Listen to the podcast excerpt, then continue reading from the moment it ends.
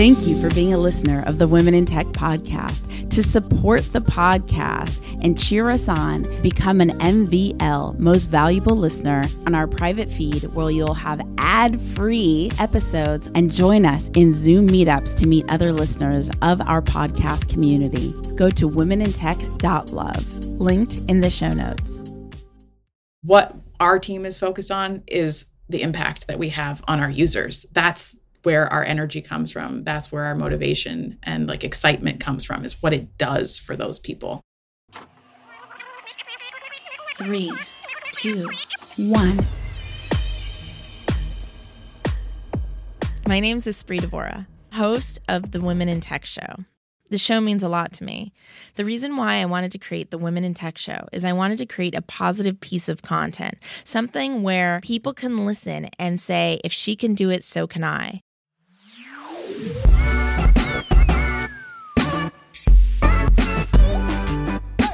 Welcome back to the Women in Tech podcast, celebrating women in tech around the world. So excited for our next guest coming at us from Massachusetts. Welcome, Jamee. Hello. Hello. Thank you for having me. Oh my gosh, thank you for being here. Super, super elated to have you on the show. Go ahead and tell us a little bit about who you are and what you do. Sure. I'm Jamee Herbert. I'm the CEO and co founder of BridgeCare. BridgeCare is a SaaS platform that is for government agencies and local organizations working to build an early care and education ecosystem that works for everyone. When most people think about the childcare industry, they think about families and childcare providers and, you know, women who care for children during the day while the families go to work. But there's this whole world of regulation, safety and funding that's around licensed childcare and publicly funded pre-K programs. So we're in that space. BridgeCare offers the software infrastructure to run those public systems so we can increase access to affordable, high quality early care and education. While we're on it, while it's so clear, can you walk us through someone you work with and what that looks like so people could really get the visual? Yeah, absolutely. So, one of our clients is the state of Texas, the Texas Workforce Commission, and we offer the statewide Texas childcare availability portal where families all across the state of Texas can search in an Airbnb like experience to look for licensed childcare providers. They can search their quality ratings, whether they have openings, what hours and services they have available, just trying to make it really easy for families to find care. We also work with the state of Colorado. Uh, they just in the past year rolled out universal preschool. So all four year olds in the state of Colorado can access free preschool. And it's a brand new program, about $322 million of funding for free preschool every year. And we're the end to end system and software system administrating that program. And if you're comfortable, can you share what inspired you to create BridgeCare? Because I have a lot of friends in childcare tech, and it's not an easy industry to navigate through. So I'm super curious about your inspiration. Yeah, I mean, my inspiration originally, and I've started BridgeCare in 2016. We've taken a few pretty big pivots along the way. We've, we've always been focused in the childcare sector and around solving the childcare crisis for, for families the original orientation was around solving the problem of gender equity in the workplace, seeing the moment of having young children being an inflection point in women's careers, disproportionately leaving the workforce, and often not because they wanted to, but because they didn't feel they had good other choices. And there's a whole lot of complex reasons that that many families make that choice or maybe a false choice but a lot of it has to do with access to quality affordable care I'm curious, what is your end goal? Because when you created this company, I feel like you probably had an end goal dream. Am I on the right hunch for that? And what is that end goal? I mean, the end goal, you know, realistically is probably something I won't see in my lifetime, unfortunately, but I think that's what system changes, you know. I've always been oriented toward impact. It certainly is a business and I certainly am striving for financial, you know, positive outcomes for myself and my team and my investors, but my compass has always been the impact. So from the lens of gender equity in the workplace, it's you know have limit women equally, if not more, leading the world, um, and that women's careers get their knees kind of cut off at the knees because of not having good access to care and so for their children and parents and you know more. But equality you know it's you know small dreams. You talked about the massive partnerships that you have today. When you first started on day 1 how did you even embark on this journey to get to where you are now we were a, a very different solution then uh, we actually were a consumer finance company so we were actually a licensed consumer lender giving out loans for families to access um, higher quality care with greater access to funding. The kind of math equation was if cost is the reason that uh, people are choosing to opt out of the workforce and lose, you know, at least, if not more, a million dollars of earnings for themselves and their families over the course of their career, makes sense to invest now, just like, you know, you do with college or a home for the future. And yeah, that's where we started. We did um, do some of that, but then we pivoted along the way to a couple different places. I could talk more about that, but that's how we got started. let's go into the pivot. We'll go into the pivot, and I really want to get into the story of you and how you became passionate about tech. But let's stay on your company right now. Like, let's talk about the pivot. Yeah. So, what I learned about that is we were trying to create an entirely new financial product.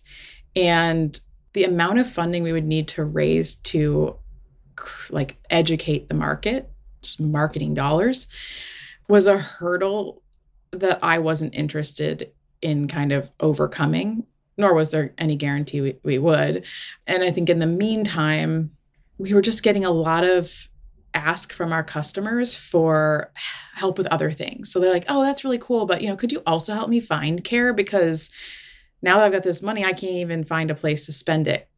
So just like let's see how this goes. Maybe it's lead gen. We were just helping families like picking up the phone and calling on their behalf um, for like thousands of families across the country and really firsthand learning the challenges of just navigating this overall industry and ecosystem. In doing so, learned also a lot about the challenges on the childcare provider side of managing their business, costs associated, thin margins, staffing challenges. And I got my MBA in sustainable systems. And so I've really learned to take a system approach. I get frustrated when I'm solving a narrow part of a problem. That's not going to fix the bigger problem. so I always kind of look for like, where's the bigger impact? And so, yeah, over time, we just kind of, as we call it, went up the value chain of the childcare system. We pivoted first to employers um, because at that time, before the pandemic, there was just no movement in the public sector to like really solve the childcare crisis. And so we looked to, well, who else needs childcare that isn't a childcare provider or a family? Employers. And why shouldn't they put some skin in the game? We launched that new product in January of 2020 and we're about to raise venture capital. And then the pandemic hit in March and that was not a possibility. so our product we had launched was useless to the world in a closed down pandemic environment. And we weren't able to raise because we had just gotten started we weren't able to get more traction. So we made a in a day decision. Seattle public schools closed their doors for two weeks and we made the decision to pivot to the public sector and yeah solve the need of the moment but but knew it was a bigger problem. And so around supply and demand and helping families match care because overnight all the children that were in public schools during the day but their families were frontline workers needed childcare because schools were closed. And all the children who were in childcare who were young but fa- parents weren't first frontline workers had to be home. So there was this like big, like kind of like 52 card pickup. Like everything just threw up in the air and came down. I was like, oh my gosh, how do we sort these things? It was a very inefficient market that didn't know how to match people with their needs. And so we we created actually that Texas availability portal within weeks of the pandemic hitting and, and launched there in Texas. That's so exciting. And if I understood you correctly, the Texas portal is did you say free childcare? Or did I misunderstand something? The two are different. So in Texas, it's just helping families find care that they pay for. So any licensed child care, whether it be through public funding or you know private funding there is a subsidy for childcare in texas based on income and other risk factor needs which we're actually in the in the process of implementing that statewide subsidy application for them at the moment not launched yet but it'll be one continuous experience from searching to applying for funding in colorado there's free preschool for four year olds Oh, in college. It's so interesting. Within BridgeCare's resources, do you have a place within your site to go to to find out state by state what kind of resources exist for parents? No, we don't. There are some nonprofits, though, that do that. And we have some really great partnerships with some of the kind of nationwide or even local nonprofits um, helping families kind of connect those different resources. Who do you recommend like to find out something like the state of Colorado? Like I had no idea about that. Where would you go to find out information related to that? There's an organization called Child Care Aware of America. I don't know if they have that one specifically on there, but they have a map that lists the different resources and not just financial, but also, you know, nonprofits that are what are called CCR&Rs, Child Care Resource and Referrals. They help families navigate, find things. So they have a map and you can look at where you are, where your state is, and what resources are available. This world is so complicated. So I have a lot of moms that are single moms and some employed and then some recently unemployed because of you know what happens in tech. I mean even like brex just had layoffs this week. You know it's just very common. And then you have your children and depending on the programs that exist in your state or your city etc you're paying different amounts. And some of the amounts i've been hearing from my friends because i don't have kids it's like thousands of dollars for childcare. And i'm like it's this crazy, complicated world that BridgeCare is helping support as best as you can. It's really, I had no idea how, for lack of a better term, convoluted this uh this world is when it comes to the economics of childcare. Yeah. Yeah, it's I mean, it's largely because there's federal funding that that flows to the states. There's really no federal like nationwide program except for something called Head Start, which comes from federal funding and then gets implemented locally. So there's some consistency there, but us and that's for mostly low income families. But most of the funding comes from either this child care development um, block grant or preschool development grant. They're two big federal funds, and then they go to the states. So the states all implement it totally differently, and some implement it even at like the county or regional level, not even statewide consistency. So every state is like a very different landscape. And so our product has to be really flexible. We call it highly configurable so that each place can look totally different than its its neighbor. Yeah. Now, is BridgeCares I'm about to say obviously it's end user, but please connect uh, correct me if I'm saying anything wrong. It's end users, parents, but your customers are these partners like Texas, et cetera, right? Like end users are providers and families, uh, and depending on what what the client okay. has purchased, yeah. Mm-hmm if you had one ask of our, our global community listening that they could do to support you in your success, how should they refer you to someone else? Who should they be talking to? Where should they be bringing up bridge care? So, I mean, first of all, just attention on the issue of childcare. One one reason we don't have more progress in this crisis is that it's really an issue that people become awake to when they have a child and they like really experience this pain point themselves. And then as as like often parents do, you kind of get busy with your life and you forget how painful those early years were, similar to childbirth itself, and you kind of move on with your life. And so it's a lot of it is just the lack of attention it gets. I mean, we need it to be a societal issue. It is a workforce issue. It is a gender equity issue. It is a race equity issue.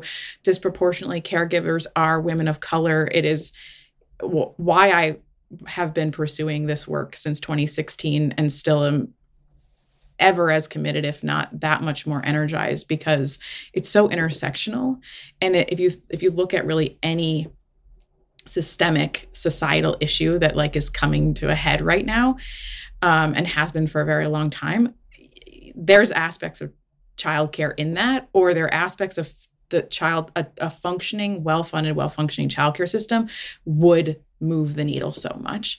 If we valued that care, if we valued the work of women, yeah, just pay attention and care, even if it doesn't affect you, you know, advocate. Because ultimately, what we're trying to do is create the data to prove the need for the investment. And so our system is both used for the function of all these different things that have to happen, but it also gathers the data to make the case for more for more funding for more support but at the end of the day it's you know voters it's people who live in this country and all around uh, countries all around the world that you know help make these things actually happen for all of you listening who don't have kids like me, and so I found this out by being around people who did have kids, and I found it out by accident, kind of. I was just like being a supportive friend, and, and I discovered things that I'm just like, are you kidding that it actually works? And then I started asking questions to my other single parent friends and even coupled up friends. And I'm like, do you guys go through this too? Is this normal?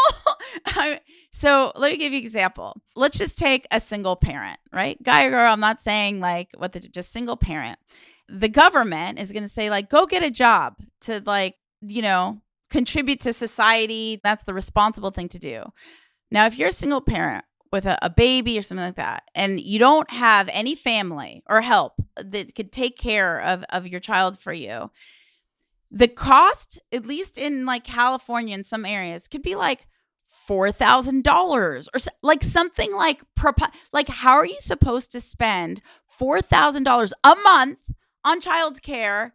Everything you'd be making at the job is going to be go back to the it's like it's like this weird catch 22 I mean, am I am I speaking accurately? Because I be- yeah, yeah. Statistically, in more than half the country, childcare costs more than college tuition, costs more than a mortgage. It, it is incredibly expensive, and it's incredibly expensive for one child. But when you have two, it's double. When you have three, it's triple. So if you have the luxury, a lot of families choose to the luxury as in you know obviously not a real luxury, but to choose to have someone of the two parents, if there are two parents, stay home and care for that child instead of hey, that cost.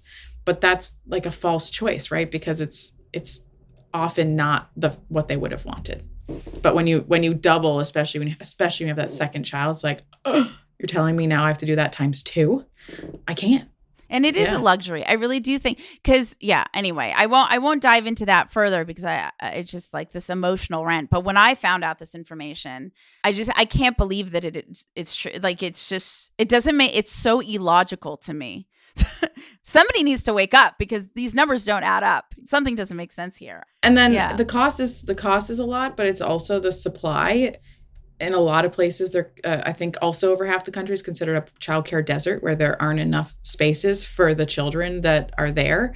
And i definitely experienced that when i had my child. There was only one place that took infants and that was licensed for infant care in my community and they were full. They only often take like a, one or two infants. So infant care is incredibly challenging and is one of the biggest problems because the ratios of the the, the pe- for safety. The ratio of person caring for a child is fewer pe- caretakers to children and so the cost is much higher.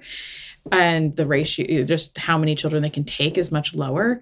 And uh, so it, it it's both of those problems. There's not enough and it's exceptionally expensive let's get into you and your love of tech and how you even figured out how to build things and run things and become the businesswoman you are today. It is not easy. When did you first become interested in business and or tech? I grew up in business. My mom's an entrepreneur. She has owned a clothing store, a, a small local business clothing store for my entire life and before I was born. And you know, I didn't realize until I was kind of going through my own entrepreneurial journey and how pulled I was toward that, that really a lot of the women in my life growing up were entrepreneurs. And I think that is somewhat unique. And so, yeah, I think I was just kind of born from a very young age, uh, putting labels on mailers and doing inventory with her. And I still work for her business and help her with her website you know so never got out of the, the, the family biz and also did not feel very well suited to working for anyone else i've got like a defiance and like a don't tell me what to do i will not do that thing that i don't think is worthwhile in me and so i really value autonomy so yeah, I just think I'm kind of built to be an entrepreneur. And I learned that especially when I had my first two jobs. Something that a lot of our guests bring up, and especially since we're talking about the topic of childcare, and my heart goes out to them. They feel very guilty being driven women when making the choice um, on a daily basis when to work, when to go to the softball game, when to do this, when to do that. Our last guest, Chaitra, said something so cool. I don't remember the exact story, but it was something like she couldn't make it to some game, right?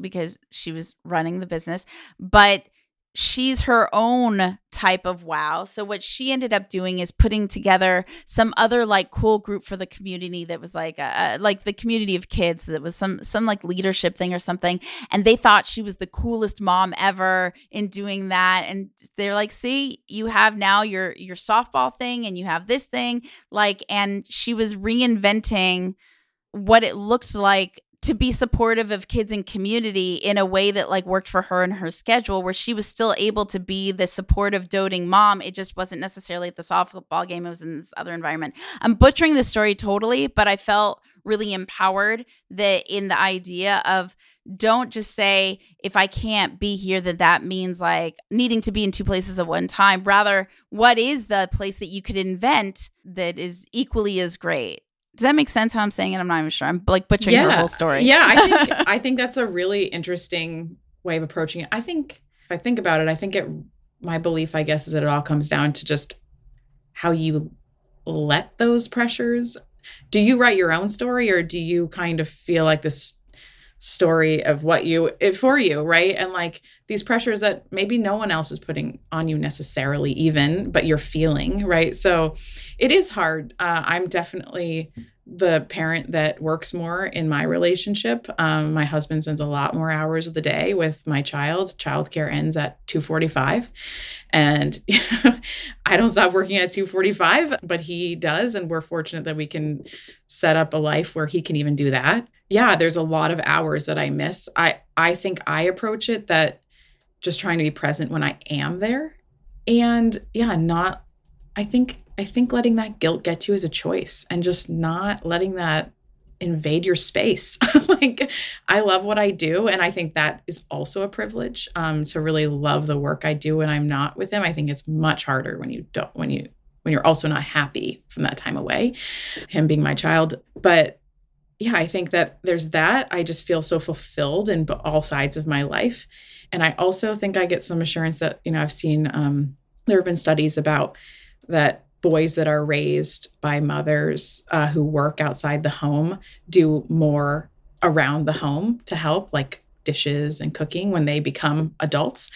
And women who are have mothers who worked outside the home end up on, on average earning more because think maybe they advocate for themselves and um, you know, potentially also are more likely to follow that career trajectory. I don't know all that's behind it, but there was a study about that. So, you know, there's like that that's the story I tell myself, right? about what I'm doing for him in a very different way and and the what he gets to see about a strong mom who's doing something really amazing in the world. Well, I think what you brought up being present is actually really important and I want to oh that super annoying term, but I'm about to say it. I want to double click on that. I so I need to come up with something else because uh, that's not going to work for me long term. But I think it's really important because it's so in- attainable, and it's something that all of us, all of us, can improve upon. I went. Jamee, I went to a sound bath last night and I wasn't present. And my one of my girlfriends was next to me. I couldn't make it through the whole sound bath.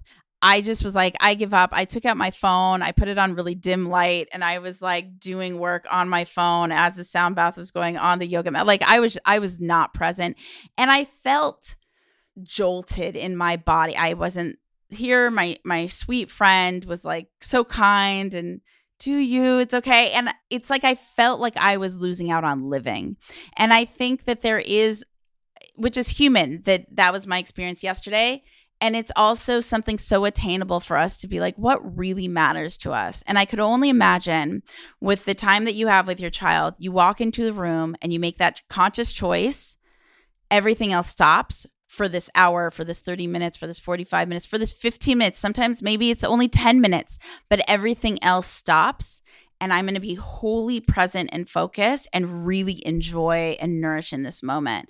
And I, I think it, it, that's free to do, doesn't cost anything, and it's just a, a conscious choice. It is an active practice to fight the guilt of, oh, when I'm with him, I should work. And when I'm at work, I should be with him. I mean, there's a lot of stories that our society tells us about what we should be. And there's a lot of shoulds and, and also just but i think most of the pressure comes actually at least in my life from internal i create it so i can stop it you know 100% 100% continue to walk me through your journey getting involved in the tech and business world eventually leading to bridge care. Yeah sure. And i mean i really didn't set out to be in the tech world even necessarily. I definitely set out to be creating impact and, and i guess eventually in the business world but i actually in undergrad studied political science and then I worked in the anti human trafficking nonprofit world out of college. I found that the nonprofit world wasn't really I wanted to be. I was always really interested in social enterprises, but I, funny enough, coming from business with my family, but I I kind of thought like business is bad, you know, like uh, when you want if you want to do good things in the world like the nonprofits do that and um, social enterprise was kind of a growing area and that's where I was really interested. I ended up just getting a job, like a just a super the most normal sales job at ADP you could possibly have. um, no impact whatsoever.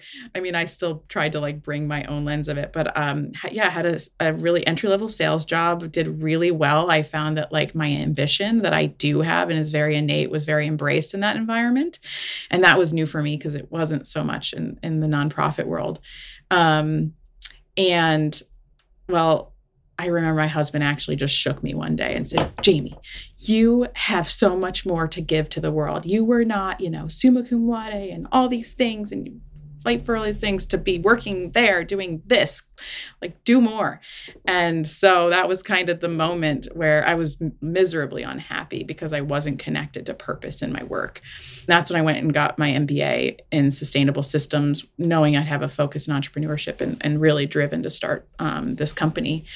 And yeah like all through my mba i recruited teams to like work on me. We, i was in an entrepreneurship track and every time we had a project to work on, I'd get up and I'd pitch my, who wants to work on this with me? You know, a couple of the people ended up being my first founder, uh, co-founders. They didn't last too long um, once we really got started, but it, it, you know, it got us started. And and then I did meet my um, now co-founder, who's been with me since 2017, and we became the the childcare solution. We were, but I was really, you know, I, I, have a thread of being interested in gender equity issues in, in my life, and so came across the challenge of childcare, and yeah, from that moment on, have been devoted to solving problems in the space, and then you know, kind of the journey I already articulated around how we came to what we do now.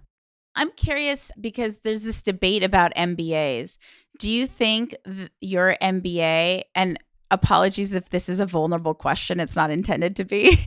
Do you think your MBA has served what the intention was in getting it and being the businesswoman you wanted to become? I say the same thing about MBA accelerator programs because I've done um, many, many of those as well. It just depends. It depends on the program. It depends on you. It depends on what you're trying to do. But by and large, no, I don't think any of them are required. I mean, they're not required to do anything. Um, you can absolutely learn everything that they teach on the internet or just from your own research or from, you know, doing. It is absolutely not required. Did I find it valuable? Absolutely uh, for my journey and i went to a really alternative kind of mba program in sustainability so uh, it was a really transformational life-giving experience not just an mba experience um, so uh, a program that's now called presidio graduate school um, so it was really it was very special so i don't regret it but i don't think mostly when people ask me i would say don't do it. Yeah yeah, I was talking to a friend about not just MBA, but MBA and like elite colleges and the and the associations, et cetera, blah blah blah. We both agreed that a hundred percent network And like they were my first investors. They were my co-founders, you know. That it's almost like a, a faux fraternity or sorority or something. You're buying into a network. I've been reading these stories with um I mentioned the, the layoffs earlier, and I've been reading these stories with the layoffs that people don't hire on resume anymore. They hire on relationships. I'm like, whoa, that's terrifying and unfair. that's the power of doing the MBA, going to the school, joining the accelerator, et cetera, et cetera, the club, having those relationships unlock the doors to all the areas of life. I mean, there's a lot more to it than just that. But yeah, you just said your investors, your co founder, the network. Yeah. And I don't think you have to. There's value, you can get that value out of it. Maybe it can accelerate things faster for you, but, and you can get a lot of things out of it. But um, is it necessary? It is not necessary. What is the biggest obstacle that you've successfully overcome, and how did you overcome that in your career? I mean, the biggest challenge was trying to fundraise for this company. I think I spent four years I mean, essentially failing at fundraising. we raised a little, we raised some capital in a pre seed, um, like 750,000. I mean, over the course of years.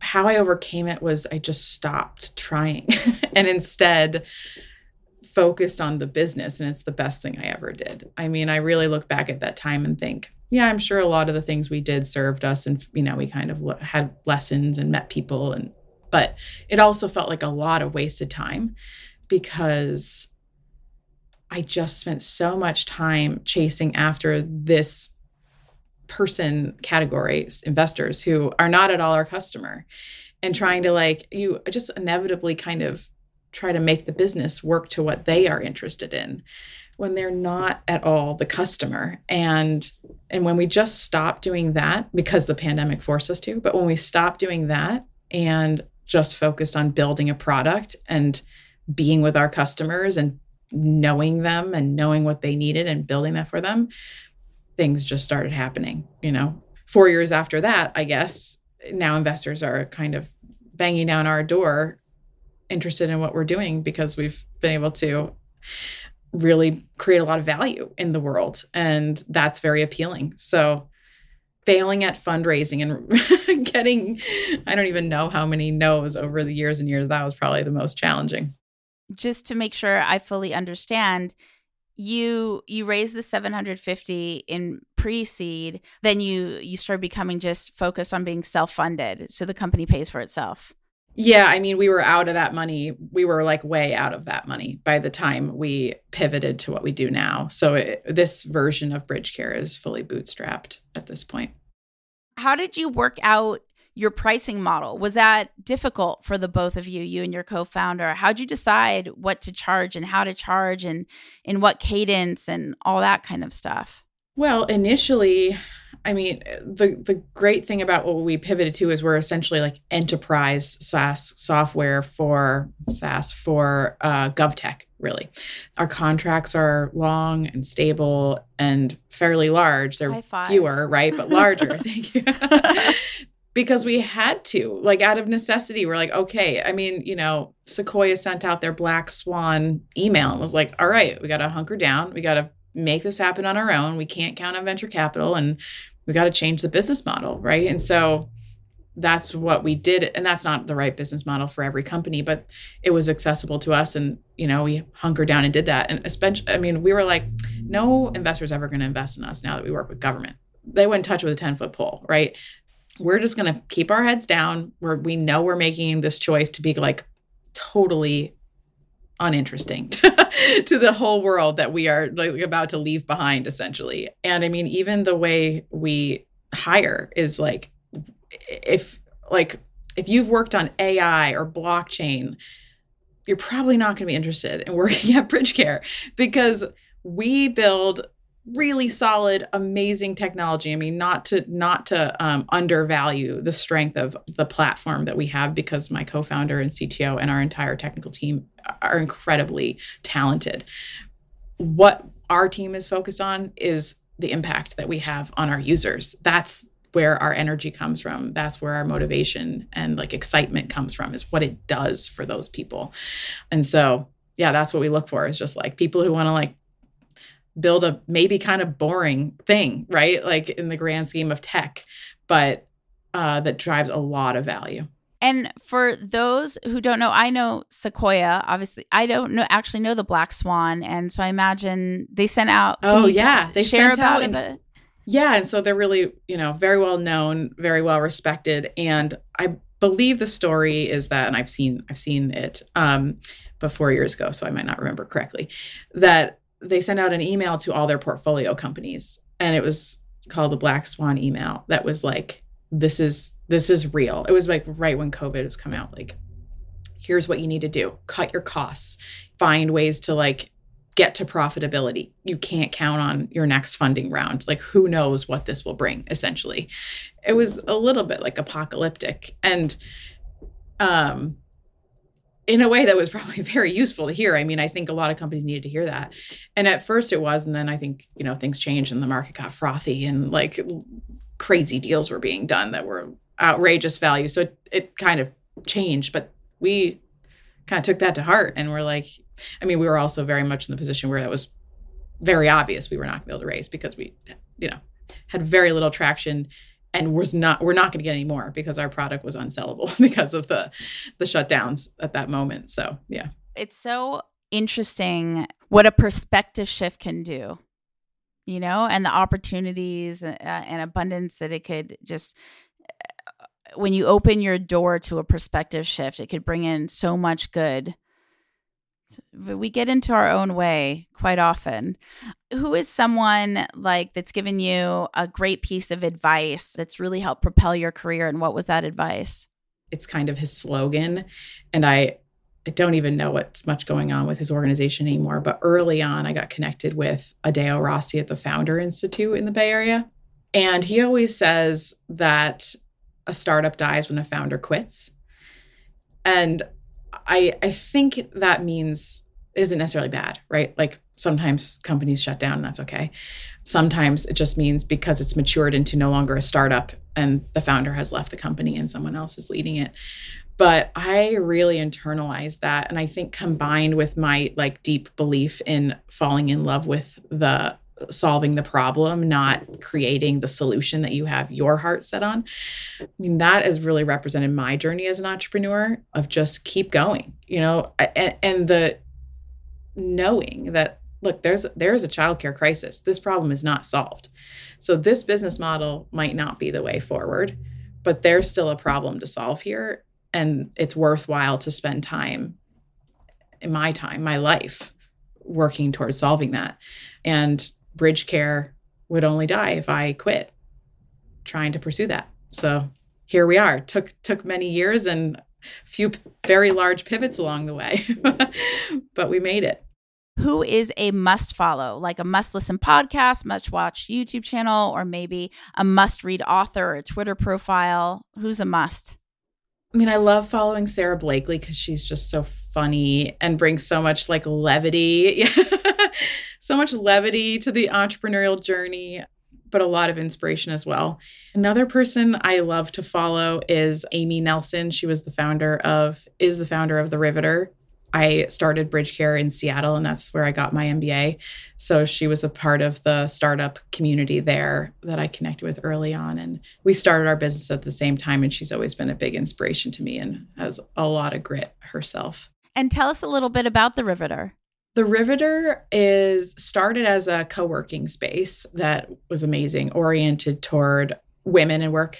They, you know, were definitely impacted by the pandemic and shut down their locations when that happened, um, but has come back and is now, I think, more of an online platform. And also, they're doing some partnerships with hotels, I believe, right now.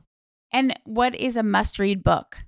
I am reacquainting myself with 15 commitments to conscious leadership right now. It's a leadership focused book. It's about really making sure that you uh, bring consciousness to your your engagement. Really, I mean, all aspects of your life, but in particular as a leader, you have so much more impact on your team and the people around you than you probably even know. And so, bringing consciousness to your work and your engagements and every interaction um, is really important for a healthy culture, a happy team, and ultimately good outcomes. The primary, I think, takeaway for me from it so far is kind of being are you being above or below the line and thinking about how what energy you're bringing to interactions and situations and and how you're navigating them so it's it's a useful tool i'm getting myself reacquainted with it so i'm sure there's a lot of other great takeaways from it as well but that's the big one above or below the line Awesome. And last question is this is just selfishly for me because I love software. What's your favorite app, mobile app? It could be anything. It could be personal, professional on your phone. It could be a website you go to, just your fave.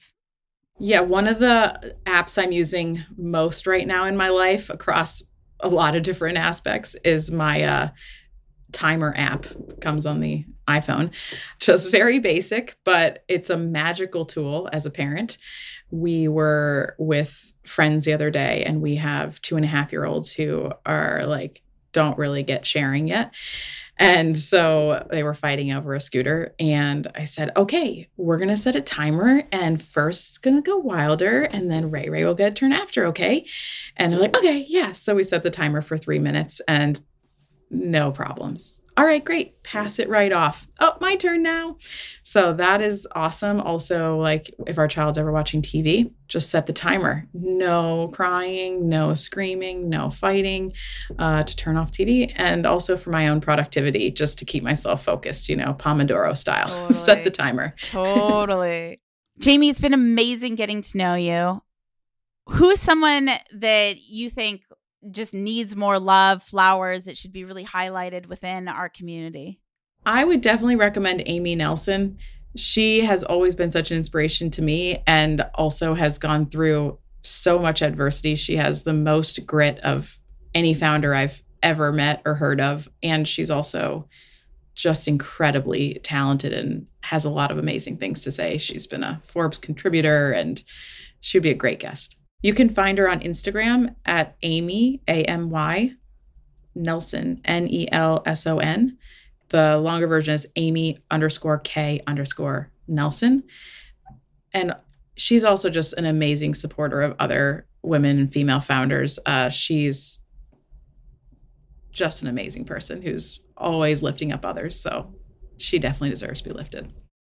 Awesome. Thank you. How can people connect with you? Where is best? Place to connect with me is on LinkedIn. J A M E E, Jamee Herbert. Thank you so much for sharing your time with the Women in Tech podcast. If you want to connect and collaborate with more extraordinary women in tech around the world, remember to go to womenintechvip.com. That's womenintechvip.com. Say hello on social at Women in Tech Show on Twitter, on Instagram, on Facebook, on all the things. I will see you, talk to you in the next episode. Bye. Bye. Hi, I'm Jamee Herbert, CEO and co founder of BridgeCare, a software company creating a well funded and well functioning childcare system. I am based in the Berkshires, Massachusetts, and you're listening to Women in Tech.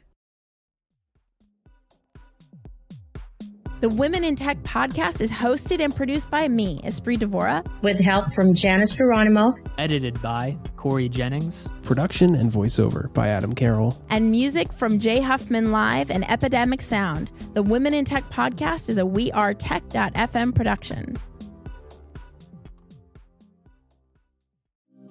Thank you for being a listener of the Women in Tech podcast. To support the podcast and cheer us on, become an MVL most valuable listener, go to womenintech.love, linked in the show notes.